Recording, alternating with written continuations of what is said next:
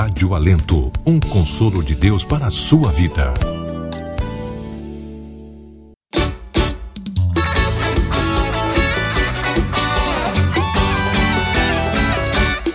Sem blá blá blá. O nosso entrevistado da tarde, o nosso querido Reginaldo, popularmente conhecido como Reg. Eu o chamo de professor porque eu o conheci, né, em escola dominical. É um homem da palavra, é um servo de Deus, um homem muito habilidoso, um QI muito alto. Para quem conhece Reginaldo e se aproxima dele, só tem a ganhar. E hoje aqui na Rádio Alento, no programa Tarde de Sábado, estamos com Reginaldo, servo do Senhor, auxiliar do trabalho da igreja.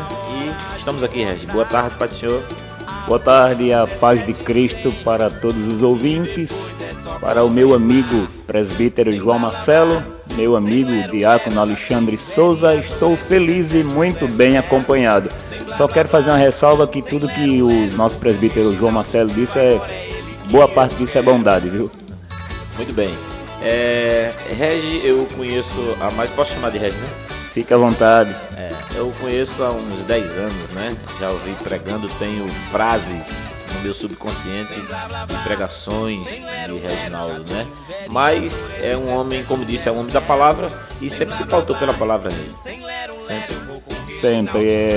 Faz aproximadamente uns 27 anos que sirvo a Deus na Igreja Assembleia de Deus Pernambuco, presidida pelo pastor José Ailton Alves, e estamos caminhando em direção ao céu, procurando conduzir a minha família como sacerdote do lar, servindo a Deus, sendo útil na igreja e na comunidade.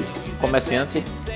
Ex-comerciante, passei a minha vida toda trabalhando no comércio, já fui proprietário e hoje, recentemente, estava ajudando um irmão lá em Garapu, o irmão é Morgens, do Mercadinho Deus Conosco. Quero mandar um alô pro pessoal lá que está agora ligadinho com a gente. Bom trabalho, pessoal, um abraço para cada um de vocês. Muito bem, eu só para ressaltar aqui, a gente fica à vontade, a gente vai puxar uns assuntos aqui, vai conversar um bocado, até às 17 horas a gente vai conversar. Vamos embora. Pai de quantos filhos, Reginaldo? 2, por enquanto. A mulher fica assustada com essa conversa. Eu queria ter uns 5, mas tem que negociar com a patroa. Por enquanto estou em 2. Muito bem. Há quanto tempo casado, Regi? 15 anos. Marido de uma só mulher? Marido de uma só mulher. Espero que a única. Amém. Porque aprendi desde cedo que casamento é uma viagem com passagem só de ida. Muito bem, Regi. E Regi sempre gostou de desafios, né? Sempre. Sempre gostou de desafios. A prova cabal disso é o mercado, o comércio, né? A vida profissional de Reginaldo, as idas e vindas, né, de Regi no dia a dia. Mas agora está chegando um novo desafio, Regi? Isso mesmo. Todo ser humano é um ser político. A política é o que pauta a vida de toda a humanidade.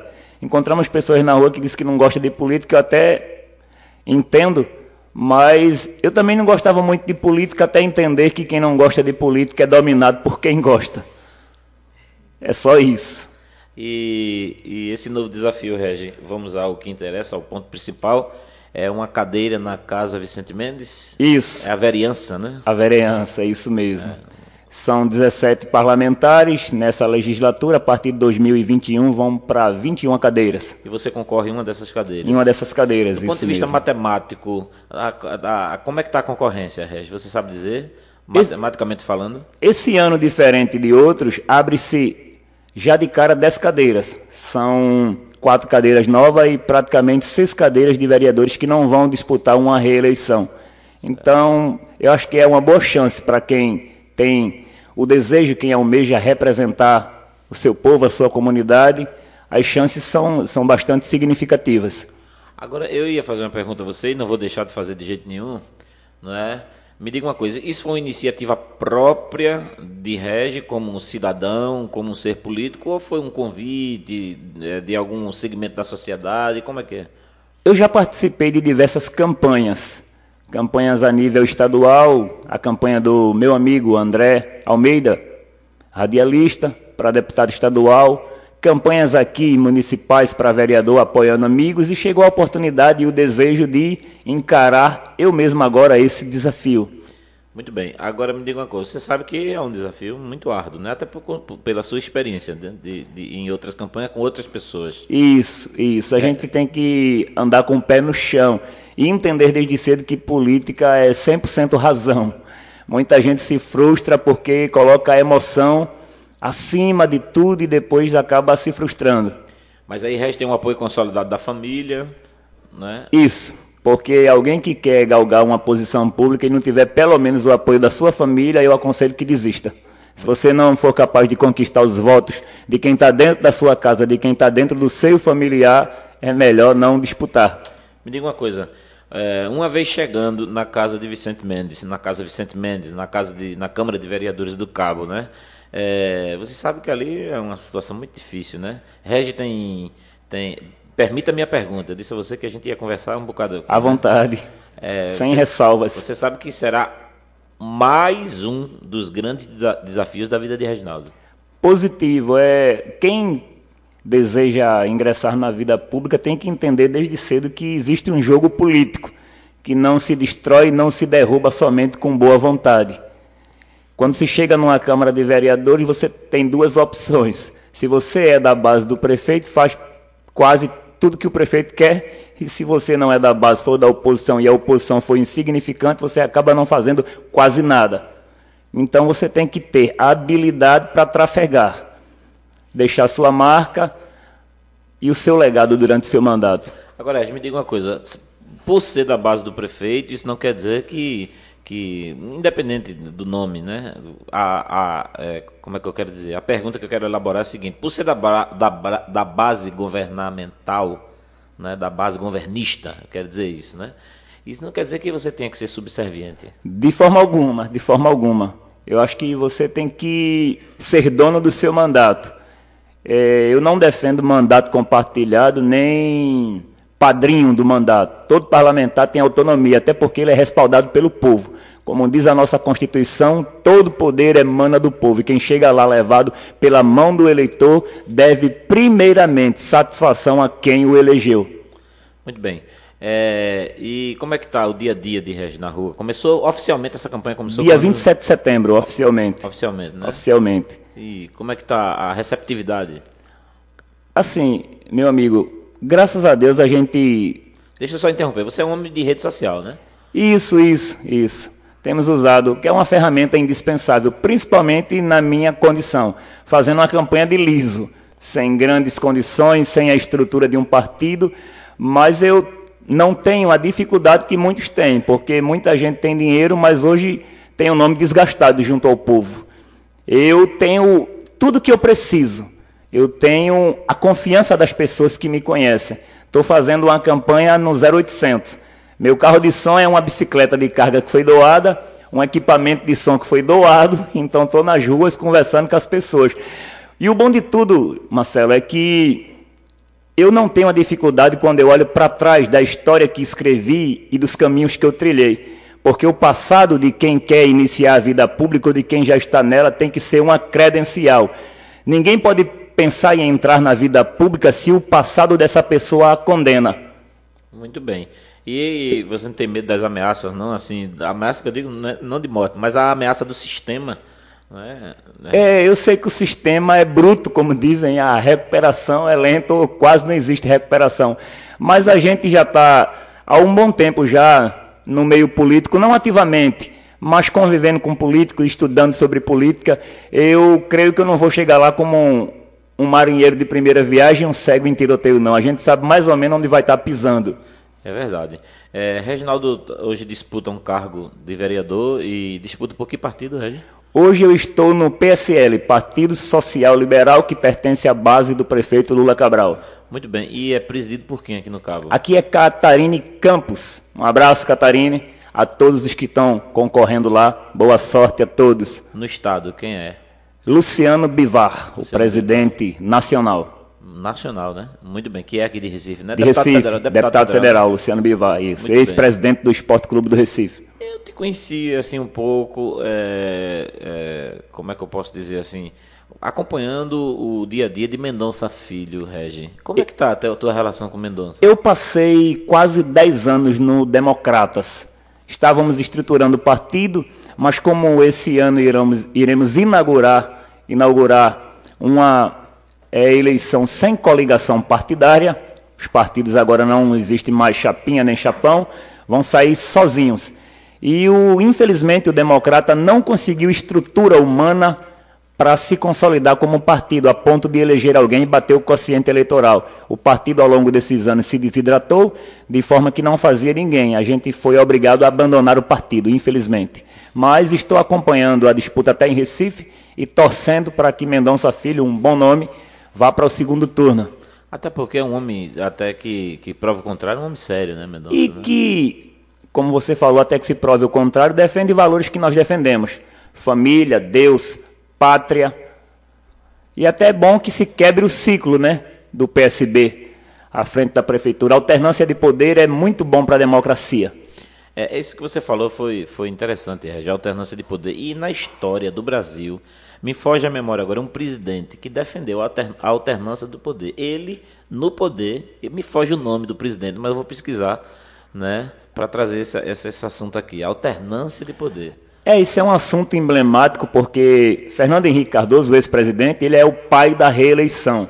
Com a Constituição de 1988 era proibida a reeleição, mas no meio mais ou menos do primeiro mandato de Fernando Henrique Cardoso, acharam justo.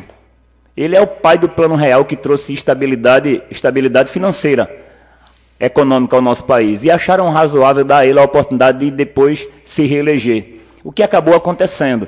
Veio Lula depois dele, se reelegeu, veio Dilma, e justamente agora, na vez de Bolsonaro, Fernando Henrique, que é o pai da reeleição, está dizendo que é contra agora.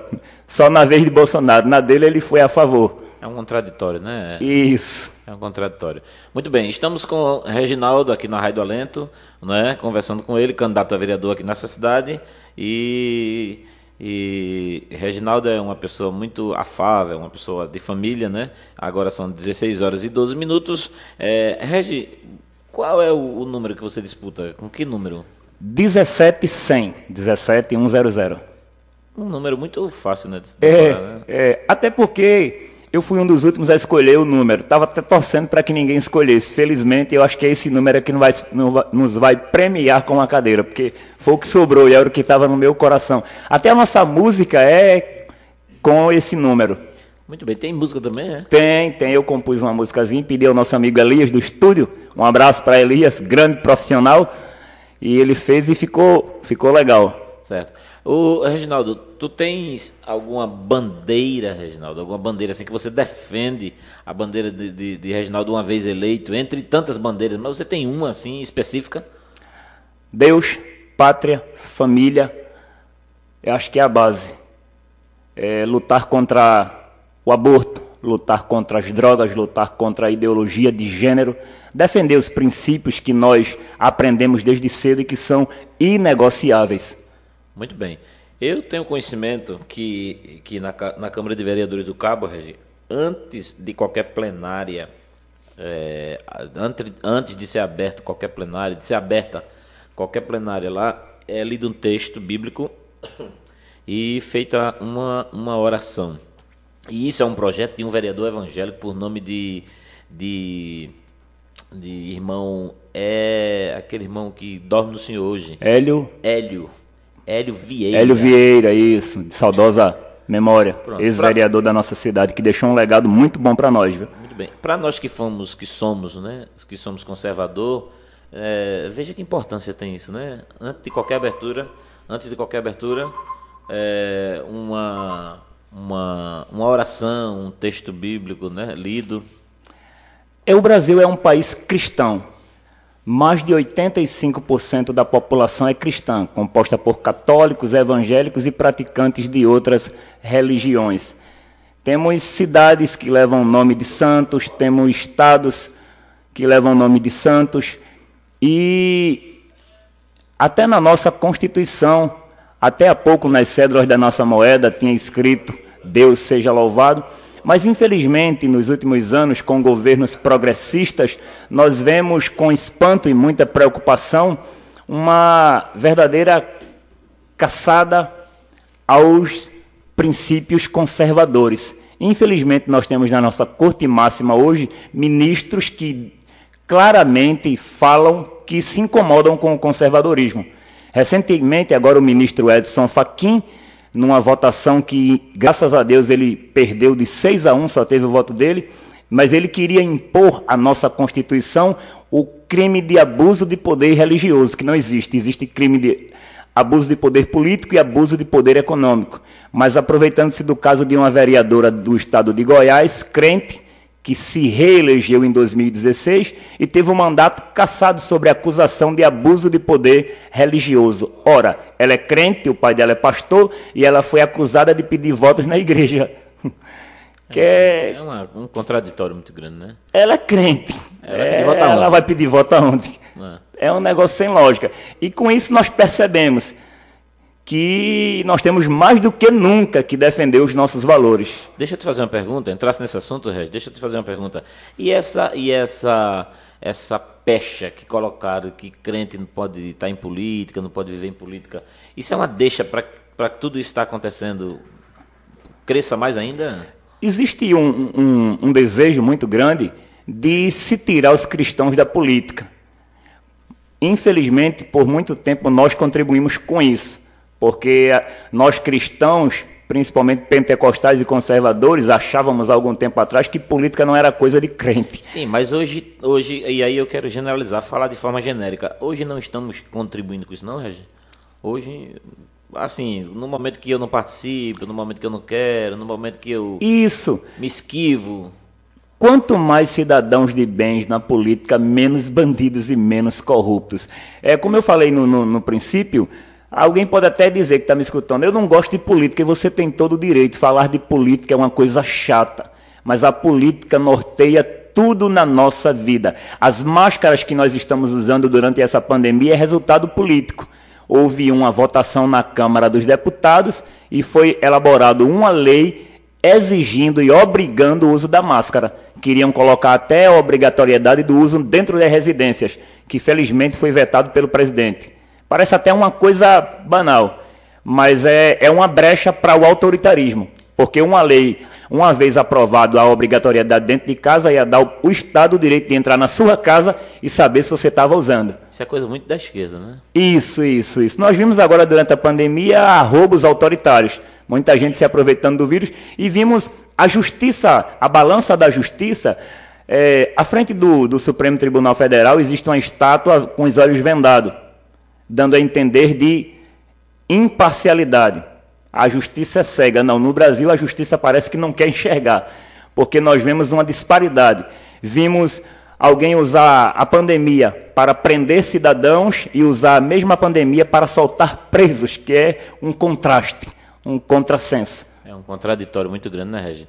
E, Regi, como é que você está enfrentando sua campanha com relação ao ponto de vista econômico, né?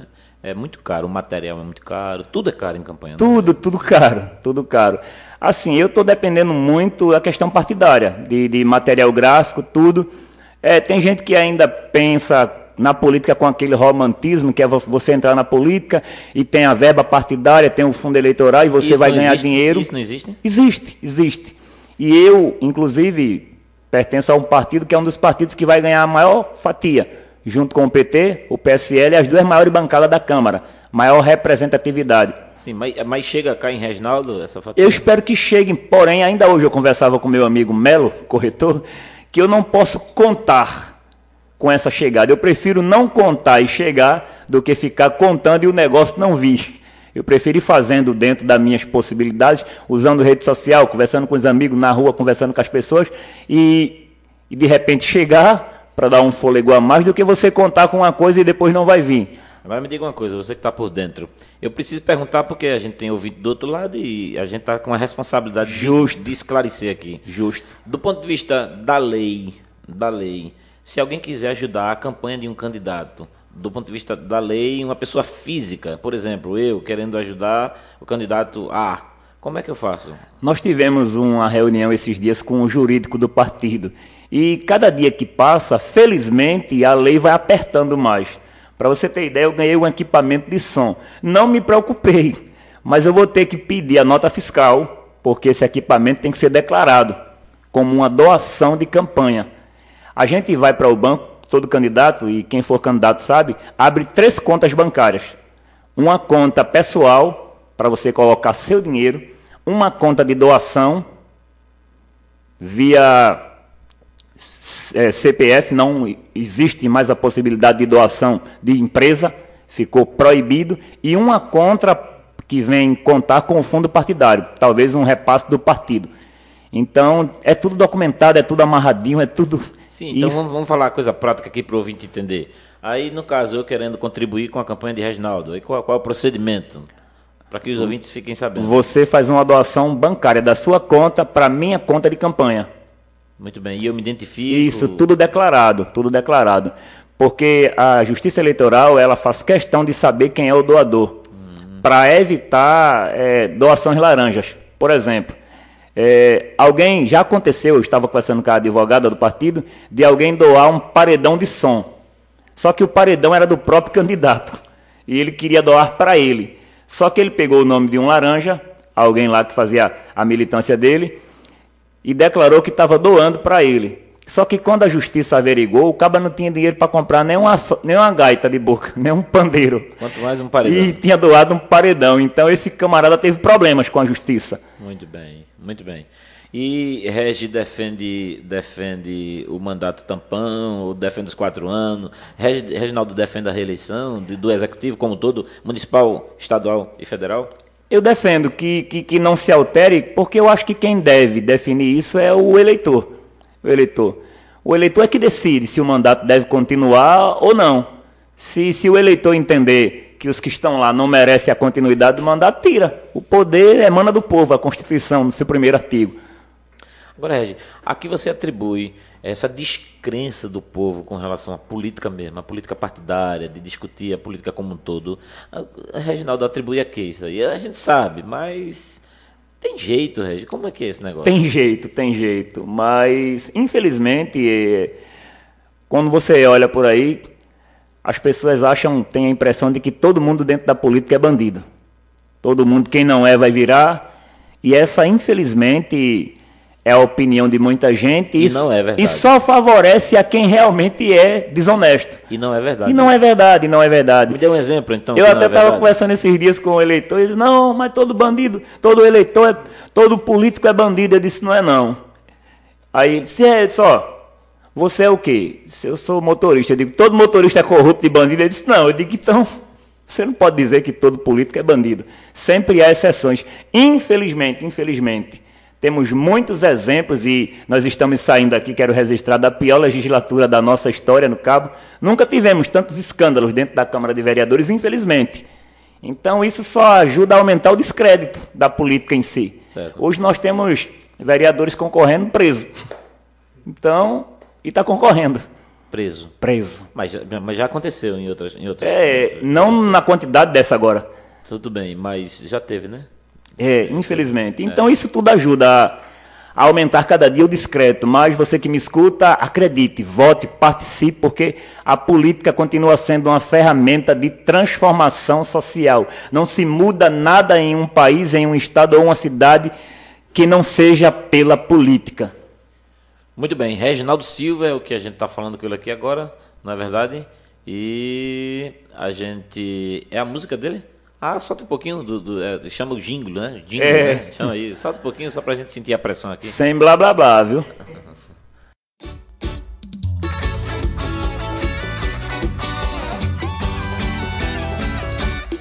Sem blá blá blá, sem lero lero, já tem o vereador, é 17100. Sem blá blá blá, sem lero lero, vou com o Reginaldo Silva, agora é ele que eu quero.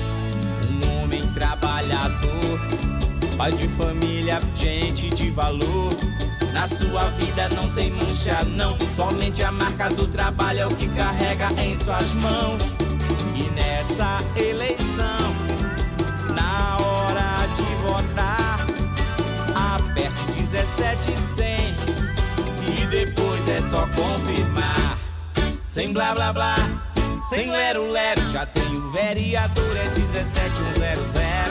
Sem blá blá blá, sem lero lero, vou com o Reginaldo Silva, agora é ele que eu quero.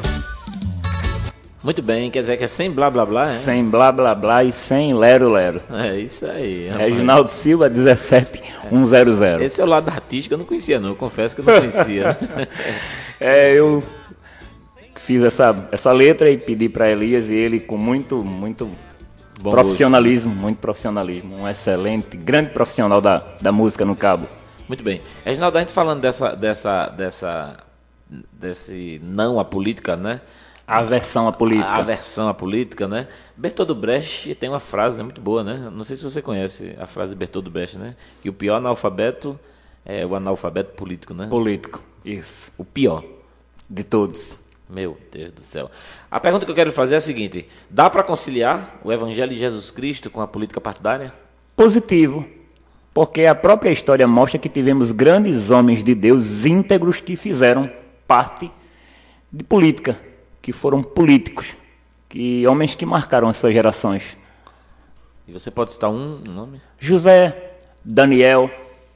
Mas as pessoas que são avesso à política sempre dizem que ali foi uma intervenção divina. E como é que Reginaldo faz essa leitura do ponto de vista teológico? Né? Do ponto de vista teológico.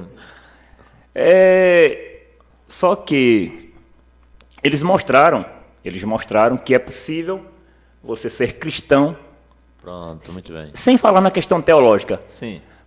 Eles provaram que é possível você ser cristão e conciliar a vida cristã com Deus e a vida pública de forma íntegra, principalmente Daniel. Daniel teve 120 prefeitos e governadores investigando a vida dele e não acharam nada na vida dele. É absolutamente possível. Eu lembro que um dia eu estava assistindo o programa de Jô Soares, Não Vá Pra Cama Sem Ele, o Gordo. Passava muita besteira, mas passava coisa boa. Dia ele entrevistava a Heloísa Helena, de Alagoas, senadora, a primeira mulher que se candidatou a presidente no Brasil. E ele perguntava assim, Heloísa, o poder, o dinheiro corrompe o homem? E a gente tem a ideia que corrompe. Não, entrou ali e se corrompe. E ela riu e disse assim, não, o poder, o dinheiro dá ao homem a oportunidade de mostrar quem ele é. Somente. Ou seja, ele se revela. Se revela. Existem pessoas que são humildes simplesmente porque não tem com que se amostrar. Você conhece o cidadão de sandália havaiana no pé, então ele não tem com que se amostrar. E de repente Deus abençoa um pouquinho e ele vai botar um tênis Reebok no pé de R$400 e daqui um pouco já não é o mesmo. Você vai dizer assim, rapaz, fulano mudou. Não, ele sempre foi aquilo ali, agora teve a oportunidade de mostrar quem ele era. Então é perfeitamente possível.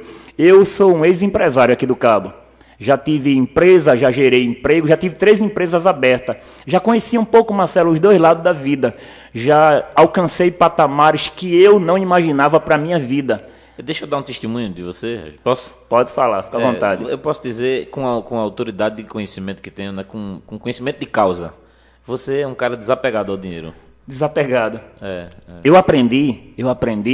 E é bom, isso com conhecimento de causa. E é bom que você que está me escutando, grave isso. Que as melhores coisas dessa vida se encontram no mercado onde não se usa dinheiro. Coisas como amor, eu digo amor verdadeiro.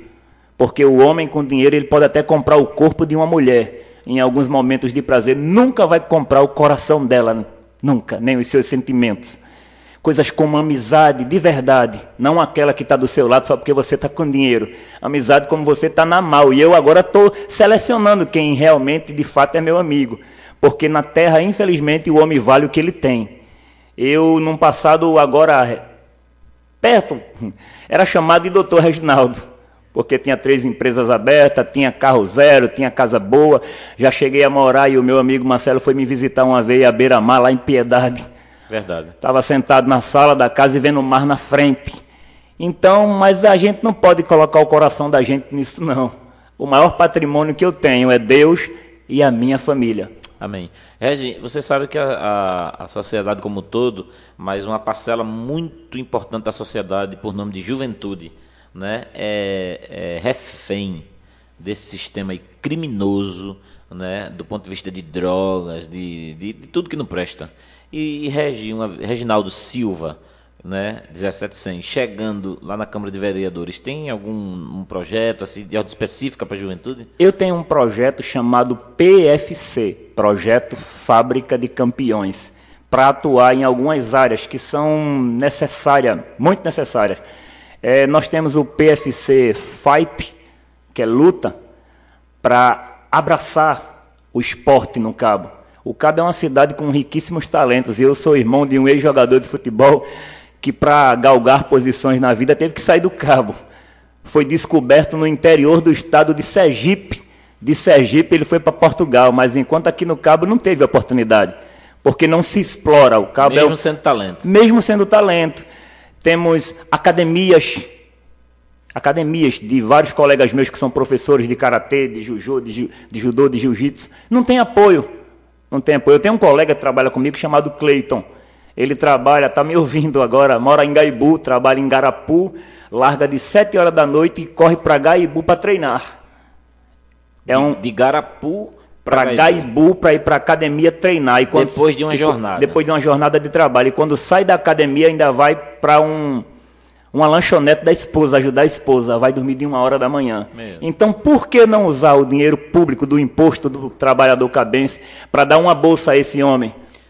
Para financiar a gente feito ele, para representar a nossa cidade fora. Agora, isso é projeto de lei que tem que ser analisado e que tem que ser votado e aprovado, pelos pares. E sancionado pelo prefeito. Isso não é coisa fácil. Não é fácil, mas alguém tem que dar o primeiro passo. Alguém tem que dar. Se a gente ficar só olhando as dificuldades e ninguém começar, tudo vai continuar do mesmo jeito. A gente nunca vai ter um resultado diferente se continuar com as mesmas escolhas.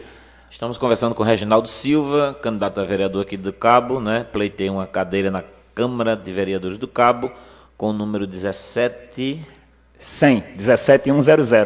Aí temos também o PFC Music, temos professores de música no Cabo, colegas meus, que a música é algo que transforma também. Nós temos aqui em Pernambuco, não sei se você sabe, no Agreste, agora eu esqueci o nome, uma cidade chamada Cidade Musical. A cidade pequenininha, tem 7 bandas marciais. Em cada esquina tem um pernambucano, lá do Agreste, tocando um instrumento clássico. Você anda pelas ruas dessa cidade, e depois a gente vai dizer, que eu não recordo agora, tocando violino, tocando instrumentos clássicos. E o índice de criminalidade nessa cidade é bem baixo, porque quando a gente ocupa a mente do jovem com esporte, com a música, tira ele do crime. Ô, Reginaldo, me diga uma coisa, há espaço para defender na Câmara de Vereadores do Cabo os bons costumes, como é que eu posso dizer? Os bons costumes, a educação lá de trás, a que a gente teve. A que a gente teve. Há espaço para isso ou é utopia? Não, não é utopia não, há espaço. Embora que hoje existe uma pressão muito grande, e é mundial, não é só aqui não, que vai remando contra essa direção. Hoje, infelizmente, princípios que nós aprendemos lá atrás estão se desintegrando. A criação de antigamente hoje não existe. E o Estado, às vezes, em vez de nos ajudar, atrapalha. Atrapalha. Vemos leis aí como a lei da palmada. Vemos aí leis que criminalizam o trabalho infantil. Isso é uma intervenção do Estado na família. Do Estado na família. E eu quero dizer que eu não sou contra o trabalho infantil. Eu sou contra o abuso e a exploração do trabalho infantil. Será que eu, como um comerciante, será que você que é comerciante, que tem um filho adolescente de 12 anos, não pode levar ele para lhe ajudar para trabalhar? E o Estado proíbe isso? Eu comecei a trabalhar com 13 anos de idade. 13 anos, mas é o mesmo Estado que não vai no Rio de Janeiro, nas favelas, interditar as crianças que estão sendo usadas lá pelo tráfico. Mas quer impedir o pai de família de botar o filho. Eu trabalhei na empresa Arco-Íris e eu vi os filhos de um dos diretores, Vado, trabalhando. E hoje? Tudo cidadão de bem, levando adiante o legado da família. Não morreu ninguém, até porque o trabalho honesto não mata ninguém, viu? O que vai matar esses meninos, que tem matado essa geração de jovens, é a ociosidade, porque mente vazia é a oficina de Satanás, já diziam os antigos. Ô Reginaldo Silva, e o celular, né? A gente fica olhando menino de 12 anos, 8 anos, 9, 13, isso. 15, cabeça baixa, olhando para a tela de um celular o tempo todo. Infelizmente, eu tenho 2 crianças. Eu tenho o meu primogênito, Raul Marcos, com 8 anos, e tenho a minha pequena Raquel Lorena, que vai fazer 4. Já acorda atrás de celular. Já acorda atrás de celular. É uma guerra, né? E tem hora que eu olho dentro de casa, eu vejo ele com um, ela com o outro. Vamos falar aqui de futuro? Vamos falar de futuro. Dia 1 de janeiro de 2021. Pronto, Reginaldo eleito, né? Reginaldo vai de bicicleta para a Câmara, pode ir de avião, pode ir de carro, pode ir de bicicleta, isso. Não vai alterar em nada. Não. O que é que vai alterar, na verdade?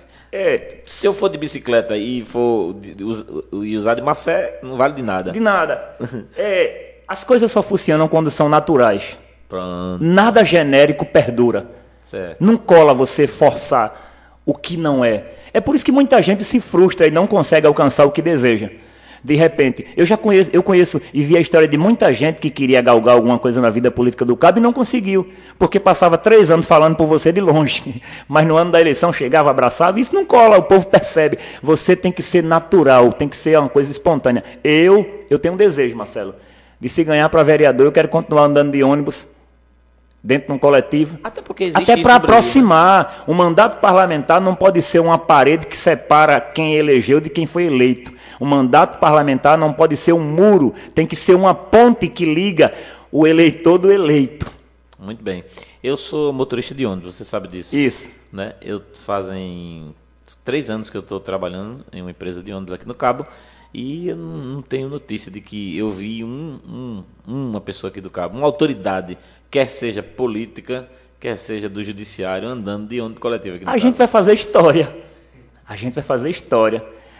Assim, não é para mostrar, é para mostrar que é possível, não é para se amostrar, é para mostrar que é possível alguém ser eleito como um representante do povo e de fato vestir a roupa, vestir de fato e fazer o que prometeu, porque agora é a época das promessas, de se prometer o sol, a lua, as estrelas. E depois que passa a eleição, volta tudo a mesma coisa. Nós estamos com uma proposta diferente. E depois podem nos cobrar. Vamos andar aí. Até para saber como está. Se hoje um eleitor quiser falar com o Reginaldo, qual é através de que rede social?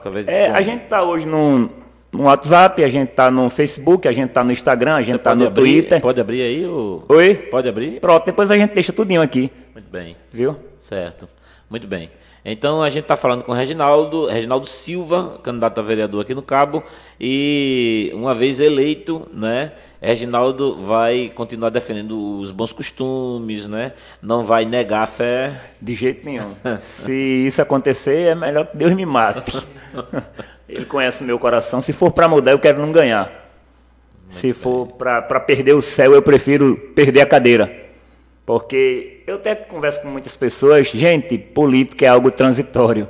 Uma eleição é algo passageiro, a vida continua. Eu participei ali trabalhando em 2 gabinetes naquela casa e eu sempre dizia para quem chegava com o gogó muito inchado, muito eufórico, eu dizia assim, ó, com romantismo, né? Eu dizia assim, ó, esse contra-cheque é regressivo, porque tem gente que pensa que é progressivo. Né? Mas ele começa em 48. Né? E vai caindo. E termina em 1. Não é verdade? São 4 anos, 12 meses cada ano, né? E se não houver a reeleição do mandato, a manutenção. Tem gente que pensa que é 48, 49, 50. Isso. Na verdade é regressivo, né, gente? Tem que ter muito cuidado, né? Humildade. E humildade é uma coisa que não dá para fingir que tem. Certo. Se um agricultor hoje abordar Reginaldo Silva. Reginaldo, eu quero votar em você, mas eu moro lá no engenho, vou botar aqui, Cajabo Sul. O que é que o senhor tem para mim lá no campo? Oi. Agricultura familiar, nós temos muitos meios. O Cabo é riquíssimo. O Cabo, nós temos aqui belezas que poucas cidades têm. Nós temos belezas culturais, nós temos riqueza naturais. O Cabo é uma cidade que é o 4º maior PIB de Pernambuco, a 4ª maior arrecadação. O Cabo era para ser conhecido lá fora pelas praias que tem. O Cabo era para ser conhecido pelo turismo rural. Muitos agricultores têm propriedades que poderiam estar sendo usadas para turismo rural. Belas propriedades com bacias hídricas e que não são usadas, não tem incentivo. A gente podia incentivar isso aqui no Cabo. Não tem, não existe. O cara tem uma propriedade lá embaixo que podia estar sendo usada para o turismo rural. Isso é uma possibilidade de ganho para a cidade e para ele. Mas, infelizmente, com o descaso que a gente vive há muito tempo, o Cabo ficou conhecido nacionalmente como cidade da morte, e agora pelos escândalos de corrupção, infelizmente. E aí que essa história, ela parece que quem recebeu esse título, ou quem provocou esse título de cidade da morte, quer se esquivar dessa responsabilidade, né? E um fica jogando a culpa para o outro, e é uma coisa muito séria. Assim, eu costumo dizer, no ambiente de trabalho, que ninguém quer parir coisa ruim. Minha vida foi dentro de um supermercado. Se vem um chefe, passa na frente da loja e vê um lote bem feito e diz assim, rapaz, quem foi que fez isso aqui? O cara pode estar no fundo da loja, ele corre e aparece. Mas se passar esse rapaz, quem fez essa porcaria? O cara pode estar do lado dele. Vai sair de fininho, vai correr, porque é assim, desde sempre. Quando Deus imprensou Adão e Eva lá no Jardim do Éden, disse assim, ô Adão, Adão disse, ó, foi a Eva aí. Eva aí, foi a serpente. A serpente não tinha para quem botar a culpa. E é assim. Ninguém quer parir coisa ruim. Todo mundo quer ser o mentor de coisas boas. É por isso que a gente vê aí um projeto, alguma coisa que é feita, e aparece 10 pessoas dizendo que foi o pai. Muito bem. Se um profissional da saúde aqui do Cabo abordar o candidato Reginaldo Silva, não é? Quero votar no senhor, Reginaldo. Agora, o que é que o senhor tem para a saúde do Cabo? Primeiro, a valorização dos profissionais. A gente está vendo muita promessa aí. O senhor está falando com um e está olhando para um de frente. Isso. Principalmente a gente está vendo aí propostas de construção de 3 hospitais, tá? Mas como é que eu vou construir 3 hospitais, falando em termo majoritário, se precisa melhorar o que a gente tem? Se o que a gente tem não funciona direito? Na questão de mão de obra humana, que precisa ser maior valorizada, plano de cargos e carreiras, nós precisamos, aqui no Cabo, o prefeito está prometendo agora a construção do Hospital da Mulher. Nós temos o Hospital Infantil. E eu sonho em ver aqui no Cabo, Marcelo, acho que em Pernambuco não existe, o Hospital do Idoso. Muito bem. Porque a criança, o bem que não foi feito para ela hoje, pode ser que eu tenha a chance de fazer amanhã.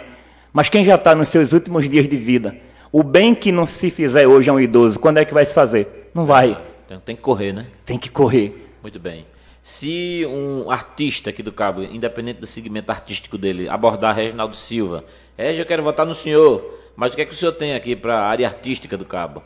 A mesma coisa que eu falei com relação à bolsa para o esporte, bolsa para os artistas. Nós temos o teatro Barreto Júnior aí que está acabado. Mas o senhor diz bolsa, como é que eu posso dizer isso? O senhor tem como, a verba, o que eu quero dizer é isso, a verba. O senhor tem fonte para dizer assim? O município do Cabo, como eu falei, é a 4ª maior arrecadação de Pernambuco. Então, falar, mesmo com a escassez, hoje nós estamos vivendo uma pandemia, a arrecadação cai, os impostos diminuem, mas sempre tem, sempre tem. Agora deixa eu lhe apertar uma coisinha. Fale. Segurança, o que é que o senhor tem para segurança no Cabo? De fato, uma vez eleito, dia 1 de janeiro de 2021. É bem verdade que o senhor dia 1 não vai implantar tudo isso, mas isso, vai começar a trabalhar. E até porque são pautas que um vereador ele pode contribuir através de leis, sim, mas ninguém pode dizer que vai resolver. Porque a gente vê muito vereador, um dia desse eu estava conversando com um candidato e dizendo, eu vou fazer isso. Eu digo, rapaz, se tu fizer isso aí, toma o lugar do prefeito, que tu vai ser prefeito fazendo isso tudinho. Para segurança. Para segurança. Nós temos hoje a nossa guarda municipal, que é uma guarda que está habilitada a andar armada. Nós temos que usar inteligência. Eu defendo o avanço na monitoração, o monitoramento através de câmeras, porque hoje boa parte da cidade não tem. Não tem. Existem áreas da cidade que são críticas, que são descobertas. Hoje, por incrível que pareça, tem no Cabo um sistema de monitoramento que foi colocado por traficantes. Meu Deus, o que é isso, rapaz? E a polícia, em vez de investigar, ela é investigada.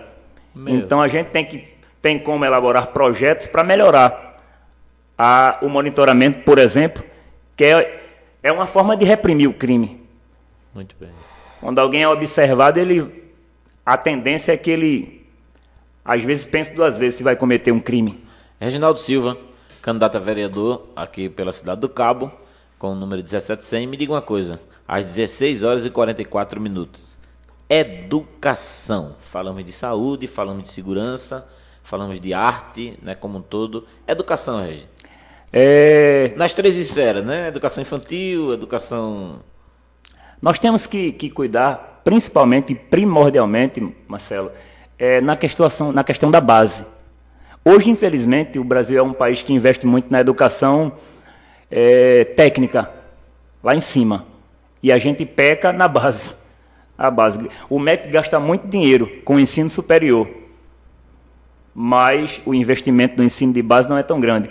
Precisamos de escolas em tempo integrais, precisamos resgatar valores dentro da escola, porque, infelizmente, perdemos referências dentro da escola. Perdemos. Você vê a dificuldade que o presidente teve de querer implantar o hino nacional nas escolas.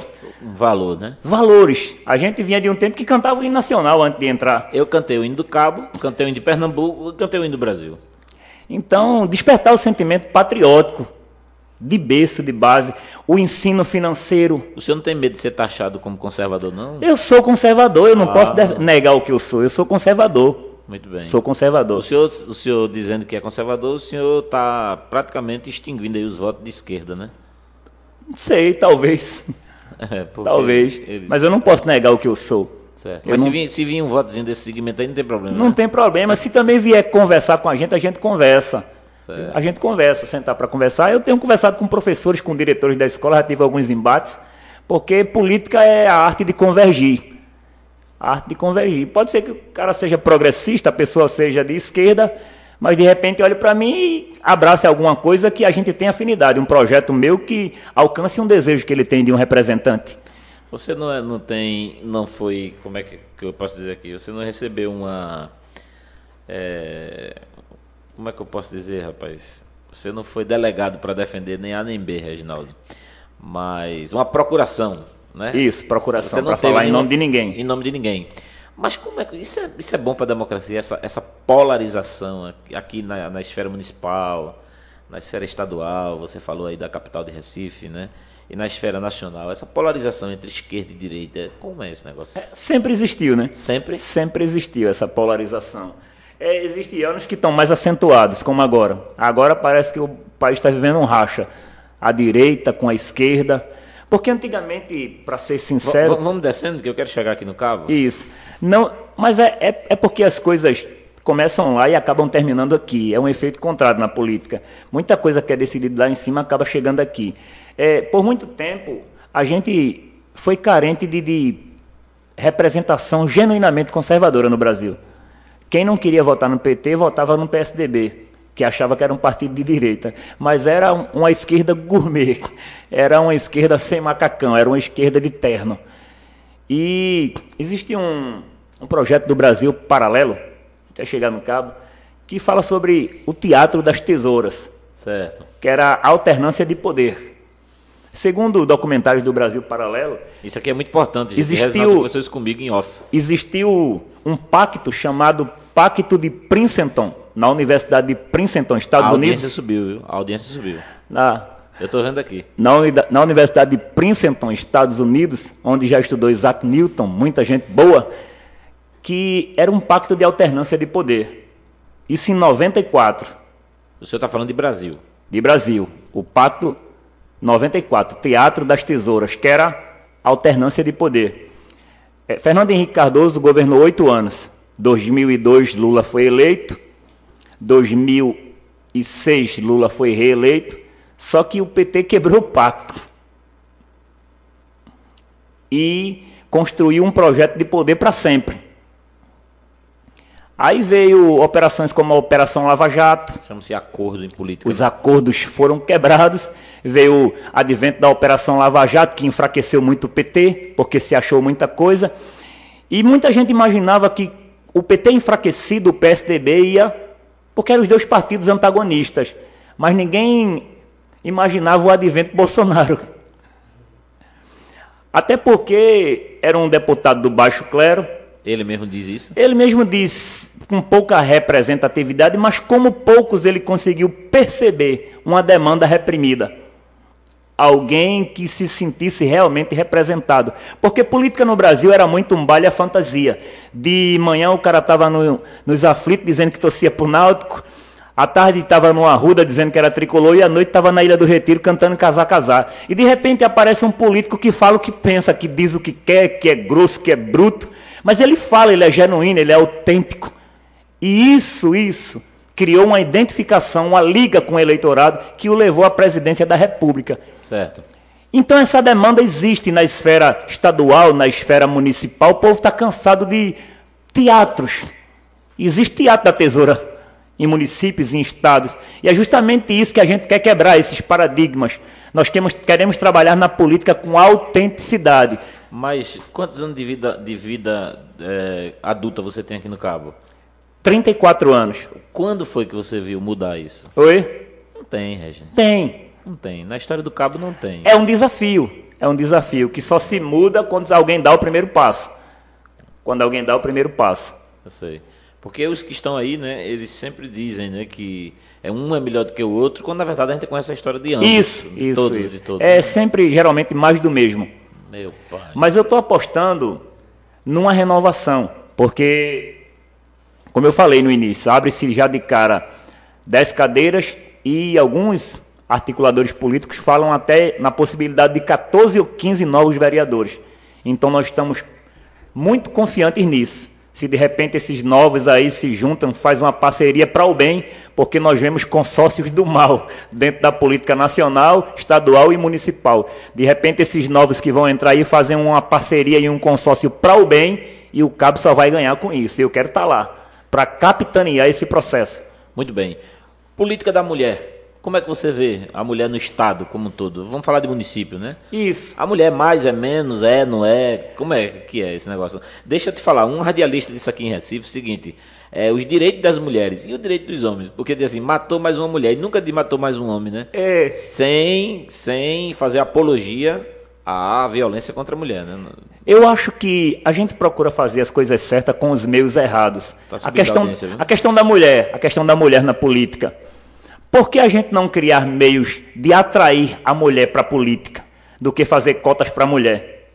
Eu vou determinar, não, tem que ter 20 mulheres, mas eu não faço nada para atrair a mulher para a política, para aumentar a representatividade da mulher na política. Eu acho que somente estabelecer uma cota, o que é que acaba acontecendo? Mulheres preenchendo as vagas como laranja.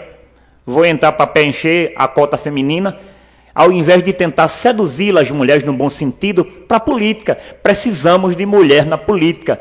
A população brasileira, acredito que mundial, tem na sua maioria composta de mulher. Mas a representação de mulher na política é ínfima, é pequena. Precisamos de mulher na política. Mas precisamos trabalhar a consciência das pessoas para atrair a mulher para a política. Não adianta só fazer cota. Muito bem. Uma vez Reginaldo Silva eleito, não há nenhum contrassenso ou nenhuma oposição a botar tipo uma mulher como chefe de gabinete. Não. Também isso não é promessa. Não. Você vai pelo critério da meritocracia. Ou vai pela amizade? Não, meritocracia. E me diga uma coisa, você vai montar um gabinete que é uma coisa de confiança. Confiança, é isso mesmo. E aí, se eu não sou do teu hall de amizades, mas eu tenho um currículo, dá para É complicado. Existe